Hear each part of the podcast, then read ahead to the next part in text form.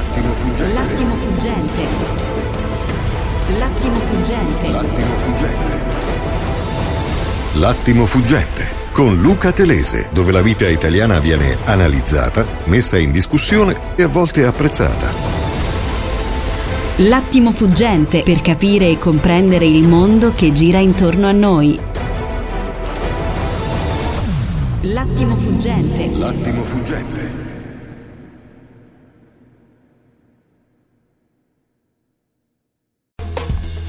E andiamo a Napoli.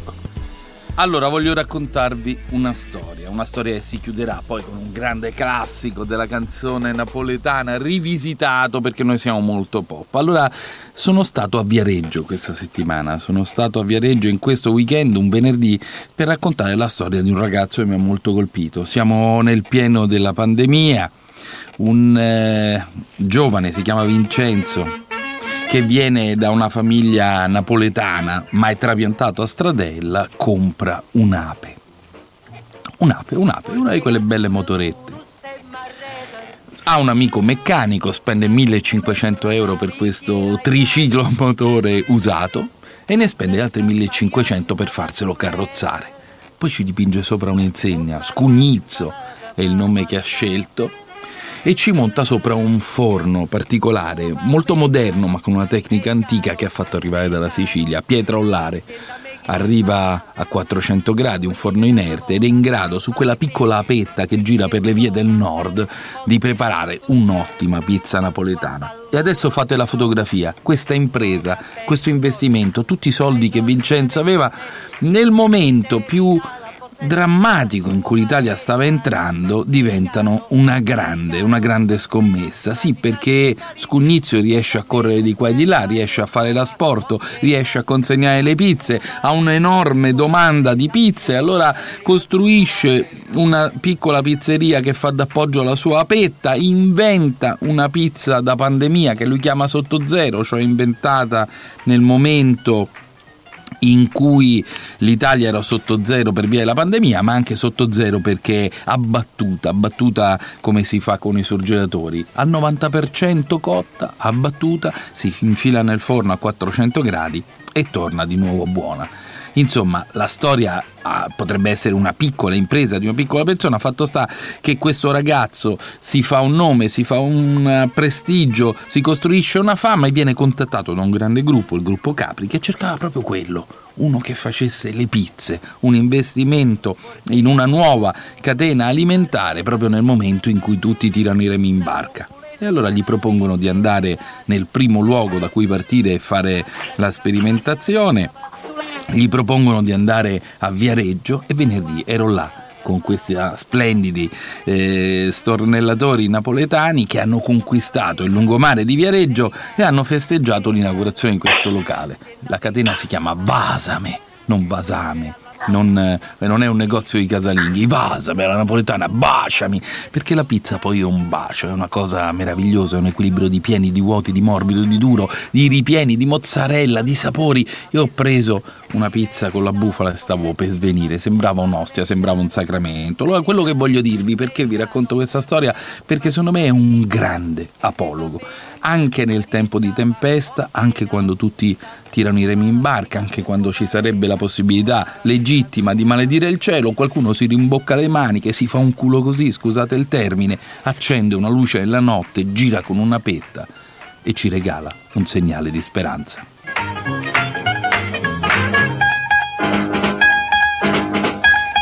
E torniamo, torniamo alle cose di oggi. Qualcuno mi dice: no, ma perché la politica? Raccontaci solo le storie. E invece la politica è il motore da cui tutto dipende. Ma chi ha deciso poi sui vaccini? Chi decide sulla vostra pelle? Quindi chi governerà l'Italia? Riguarda tutti, riguarda i vaccinanti, riguarda i pizzaioli. E noi oggi, proprio come se lo stessimo fotografando, dobbiamo commentare una notizia che cambierà qualcosa nel mondo di noi cronisti politici perché per la prima volta, per la prima volta in un sondaggio, quello importante di Pagnoncelli, attenzione, per la prima volta la Meloni ha sorpassato Salvini ed è il primo partito italiano, Fratelli d'Italia, col 20,05 nelle rilevazioni. Sì, sono sondaggi, però eh, sono quelli su cui si costruiscono le scommesse di tutti gli liberatori che guardano la politica. Con noi, il, lo sapete, il più grande analista vivente italiano di dati politici, Alessandro De Angeli. Buongiorno, mi sfotti di prima Ma mattina. di eh. metterti l'airline sopraccigliare che fa impazzire le tue fan. Sappiamo la mattina è un po' difficoltosa la tua preparazione. Io ti immagino con la vestaglia di raso, no? Un po' da notabile Ma quale napoletano, vestaglia di La raso? Sono tazzina di, di caffè e la cuffia in testa, come facevano i signori di un tempo. Come sei invece? Ma sto uscendo, sto, sto scamiciato come tutti, fa un caldo cane oggi. Alla Buongiorno. fine questa è la cronaca di una morte annunciata. Attenzione perché primo partito è il centrodestra, secondo Pagnoncelli, poi c'è un PD a sorpresa, magari tutto quello che dicono Letta che è arrivato al 20,08, però il dato del centrodestra è pazzesco, 21 Salvini, 25 la Meloni, addirittura 9,2 Forza Italia, avrebbe quasi tre partiti da soli, avrebbero il 50%. Ma ti chiedo di partire da che cosa cambia secondo te stamattina nelle cancellerie della politica italiana, cioè questo sorpasso pesa politicamente o no? Eh sì, pesa, era annunciato, eh, era annunciato, tanto che la mossa di Salvini di fare la federazione con Forza Italia infatti era anche una risposta a questo, perché? perché nel centrodestra la regola informale che vince, eh, che vige è che eh, Chi arriva primo Palazzo? Chigi che arriva prima sostanzialmente. Ecco, come fa Salvini a rimanere primo no? se la Meloni come partito lo scavalca? Facendo un partito un po' più grande, quindi federandosi e prendendo anche il consenso che hanno gli altri. Però Tra questo loro, l'abbiamo la- raccontato, la rivolta dei, dei big di Forza Italia ha frenato la federazione. Sì, anche se però a Berlusconi l'idea piace, eh. a Berlusconi l'idea piace perché Berlusconi de- devi capire la psicologia di Berlusconi. Questa, Eh, mh, questo- questa cosa per Berlusconi è più un moto dell'anima che un calcolo politico. Cioè, ehm, per, que- per la storia che ha, ehm, Berlusconi si è stufato di fare il capo di una sorta di UDC allargata, con tutti questi che sta bene, sta male, gli chiedono eh, cose, seggi, eccetera. Ehm, vuole avere l'idea di essere colui che ha creato diciamo, una, cosa, una cosa più grande, no? vuole un ultimo grande giro di giostra. E anche se non la crea lui, Berlusconi per come è fatto, mh, se è il presidente onorario pensa di averli civilizzati con la sua presenza, poi sogna il Quirinale, gli consente di pensare in grande, quindi a Berlusconi l'idea, a Berlusconi l'idea Cioè, se dovesse vincere il centrodestra, e questa è anche l'arma di pressione, attenzione ascoltatori, attenzione ascoltatori, questa è l'arma di pressione nei confronti di Draghi, cioè in questo Parlamento sei eletto tu, gli dice Salvini, ma se c'è un'altra maggioranza possiamo pure scegliercelo noi, se lo possiamo eleggere con questo pesante 50% tradotto in voti in Parlamento. Vero Ale? Quando si voterà, quando si voterà. Quando si voterà, però eh, Eh, se cioè- le Quirinarie sono prima o dopo lo decidono gli attori in campo, ecco, quindi cioè, Mm, Sì, sì, vabbè, il Quirinale lo legge questo Parlamento, poi, Esatto. poi, poi- poi vediamo che succede, insomma, ecco. cioè non Però ci sarà un bis di Mattarella, dobbiamo tradurlo. C'era l'ipotesi di un bis di Mattarella che avrebbe allungato il ciclo e avrebbe portato all'elezione di un nuovo Presidente della Repubblica con un nuovo Parlamento. Non è- se non c'è un bis di Mattarella si elegge adesso. E certo, e certo. E bis di Mattarella che, mm, che Mattarella non vuole fare, così alle dichiarazioni, ma che non ci possiamo permettere di escludere perché, sai, se si ricrea u- una di quelle situazioni confuse come quando fu richiamato Napolitano, che non si riesce a leggere nessuno, c'è poco da fare. Anche Eh, Napolitano aveva detto mai, non lo farò mai, le ginocchia Eh. non mi tengono e poi lo ha fatto. E beh certo, sai, in questo Parlamento nessuna delle due maggioranze, nessuna né il centrodestra né diciamo la coalizione giallo-verde è in grado di eleggere da sola un capo dello Stato eh, da sola, Eh, non ce la fa né l'una né l'altra. Ecco. Eh, quindi per forza bisognerà trovare un candidato comune. Ecco. Se qualcuno si mette a giocare eh, finisce male, insomma. Comunque, guarda, dicevi la Meloni, i dati sono interessantissimi, ma non è solo il sondaggio. eh. Spiega. In questo spiega. momento, guarda, in questo è il suo magic moment. Noi abbiamo visto in questi anni le, le leadership che hanno dei momenti, no? Renzi alle europee, poi l'ho quando, tu, avuto. eh, Salvini al, all'Europeo pure lui, i 5 Stelle quando di Maio, di Maio, a Valanga di Maio, nel 2018. No? Poi quanto dura è un altro discorso, però c'è il magic moment. In questo momento la Meloni trasforma in ovo tutto quello che tocca. Ecco. Si è visto le classifiche dei libri. il libro non è il suo primo, eh, il suo libro non è solo primo nella saggistica politica, eh, supera pure primo, è primo, supera anche i romanzi, come dire, no? sta alla ottava, nona di stampa, verso il conto. Quindi c'è un grande interesse. In televisione gli ascolti la premiano sempre, no? basta vedersi le cosiddette curve d'ascolto. Quindi questo è il suo momento. Per questo io starei anche molto attento alla, alla, alla partita di Roma, eh? nonostante il suo candidato sia un po' uh, una macchietta eh, talvolta con questa evocazione parla della... oggi per la prima volta con un'intervista da candidato dopo un primo lampo sul Corriere della Sera al Libero. Prego. Sì, però sai, si dice questo Michetti, eh, cioè, poi non ci stanno in giro, diciamo, Petroselli Afghan, insomma, anche un po'.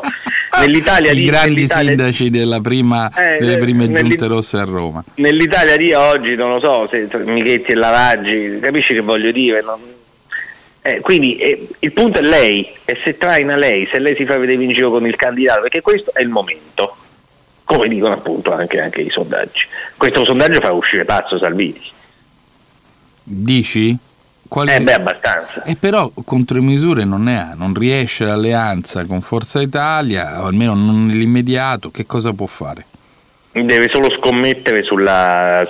Salvini deve scommettere sulla riuscita del governo e sul fatto che a ottobre ci sia un po' di... Lui può, può, c'è una via sola, scommettere sulla riuscita del governo perché a questo punto è chiaro che la protesta gliela prende quell'altra. Esatto. No? Ti chiedo, perché eh. tu abbiamo tempi rapidi, tu devi uscire, però ti chiedo una valutazione su quest'ultima strambata. No? È cambiato totalmente il piano vaccinale, la decisione formalmente è stata presa dal Comitato Tecnico Scientifico, la politica probabilmente ha tenuto la regia di questa scelta, ma nessuno ci ha messo la faccia, Alessandro. No, su AstraZeneca è stato fatto veramente un casino su AstraZeneca bisogna dire che, che, che mh, è stato fatto insomma, non, non, ci sia, su AstraZeneca non va bene non va bene perché insomma prima no, e De Luca già... ha fatto il controvento ha detto eh, io vaccino lo stesso chi lo vuole glielo do sì, ma prima non andava bene per le persone anziane, proprio per quelle giovani. Io ho perso il conto, le donne sopra, insomma,